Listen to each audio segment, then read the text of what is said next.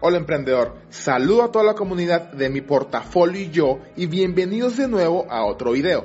¿Estás dispuesto a aprender una manera sensata y eficaz de conseguir clientes? Hoy te quiero contar sobre 7 métodos para atraer o conseguir más clientes a bajo costo o low cost, como es llamado en el mundo empresarial, para encontrar prospectos y aumentar tus ventas tácticas que muchas personas usan en sus negocios en este difícil y agresivo mercado actual. Sobre todo, esta información es muy importante para los emprendedores novatos que lanzan sus negocios sin contar con mucho dinero para poder invertir en marketing y promoción. Así que guarda este video y quédate hasta el final para no perderte la información. Y cada vez cuando te falten clientes, puedes recurrir a esta lista para buscar ideas. Vamos allá.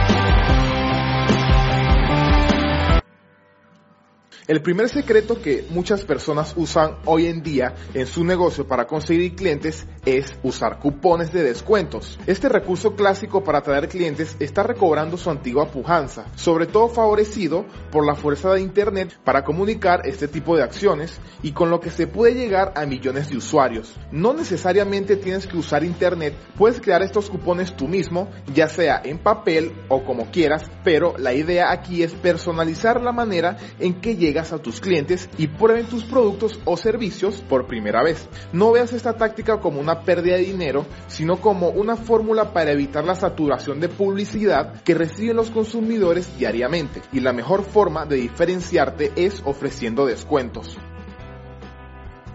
Número 2 crea demanda. Dale vueltas a tu imaginación y piensa cómo podrías conseguir que tus productos se consuman en un momento diferente al actual. ¿A qué me refiero exactamente? Mira, por ejemplo, si es un producto de noche, dale la vuelta y piensa una manera para que sea atractivo por el día. Si se vende solo para momentos de ocio, búscale una utilidad para los profesionales y si es un producto estacional, piensa cómo venderlo fuera de temporada. La clave está en no ponerte barreras mentales la venta cruzada. ¿Es rentable ponerte a vender los productos de otros cuando estás inmerso en captar nuevos clientes para ti? Piénsalo bien, porque la idea no es tan descabellada. Se trata de compartir si tú vendes para otros, ellos también estarán dispuestos a hacerlo por ti. Es como dice el refrán, hoy por ti, mañana por mí. No digo que te vuelvas un buen samaritano y te dediques a full time a vender el producto de otros. Aquí la clave está en buscar empresas que puedan tener una oferta complementaria a la tuya y que puedan ofrecer garantías en mercados en los que la confianza es el principal factor de captación, por encima del precio. Si quieres un ejemplo más tangible sobre cómo usar la venta cruzada para hacer ser tu cartera de clientes, abajo en la descripción te dejo un enlace a un artículo en Facebook con ejemplos reales. Me ayudarías con un me gusta en la página.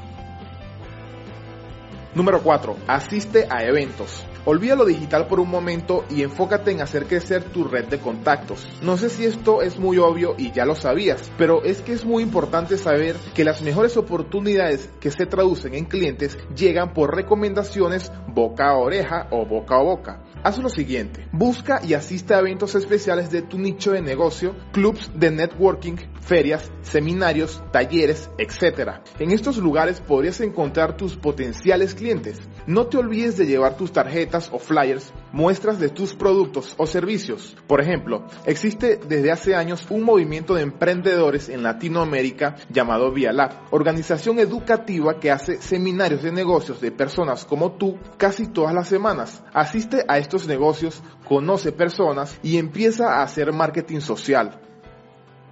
Antes de iniciar el video, quiero invitarte a que te acerques a nuestras redes sociales en Facebook, mi portafolio y yo, y en Instagram, arroba mi portafolio y yo, y por supuesto, suscríbete a nuestro canal y haz clic en la campanita.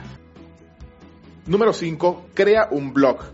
Ahora sí volvemos con lo digital. Escribe un blog, cuenta sobre tus productos o servicios. Es importante escribir artículos que llamen la atención con textos interesantes y fotos de alta calidad. Posiciónate en los primeros resultados de Google para que los clientes lleguen solos. Esto es llamado marketing de atracción o inbound marketing. Normalmente todas las plataformas para blogging te ofrecen herramientas para poder hacer esto de una manera rápida y eficiente. Muchas personas no saben el poder real que tiene ser capaz de posicionar un artículo en Internet. Así que toma ventaja de este hecho y si de casualidad ya tienes un blog, perfecto, compártelo aquí abajo en la caja de comentarios.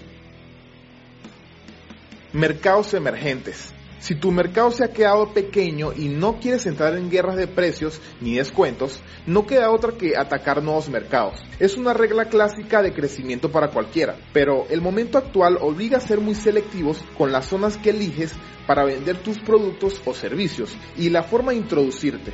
Estamos en tiempos de ahorros también para las empresas. Por eso, si te cuesta mucho atraer clientes, planteate el conseguir otro perfil de cliente. Por ejemplo, si vendes cosméticos y tu público objetivo siempre han sido adolescentes y mujeres mayores, planteate vender tus productos al mayor en packs de promoción a empresas distribuidoras o algún tipo de empresa que le interese vender cosméticos. Tal vez así atraer clientes no será tu preocupación, ya que llegarán solos.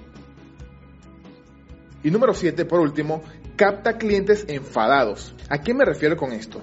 Escucha, Internet es una herramienta perfecta para testar en qué están fallando tus competidores. Mira su reputación online y diseña estrategias enfocadas a solucionar los problemas de los clientes de la competencia. Esto te digo, es una de las tendencias que más va a aumentar. Es lo que yo llamo inteligencia competitiva consiste en ver cuáles son las debilidades de nuestros principales competidores y crear campañas de captación convirtiendo esas mismas debilidades en nuestras fortalezas. Una vez hayas fidelizado a estos clientes, dales el mejor trato posible. ¿sí? Acuérdate que los mejores clientes son los que ya tenemos.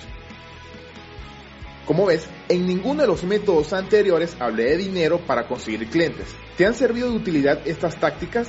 Déjame tu comentario aquí abajo en los comentarios, suscríbete a nuestro canal y descubre más guías como esta. Haz clic en la campanita para que YouTube te avise cuando salga del horno un nuevo video.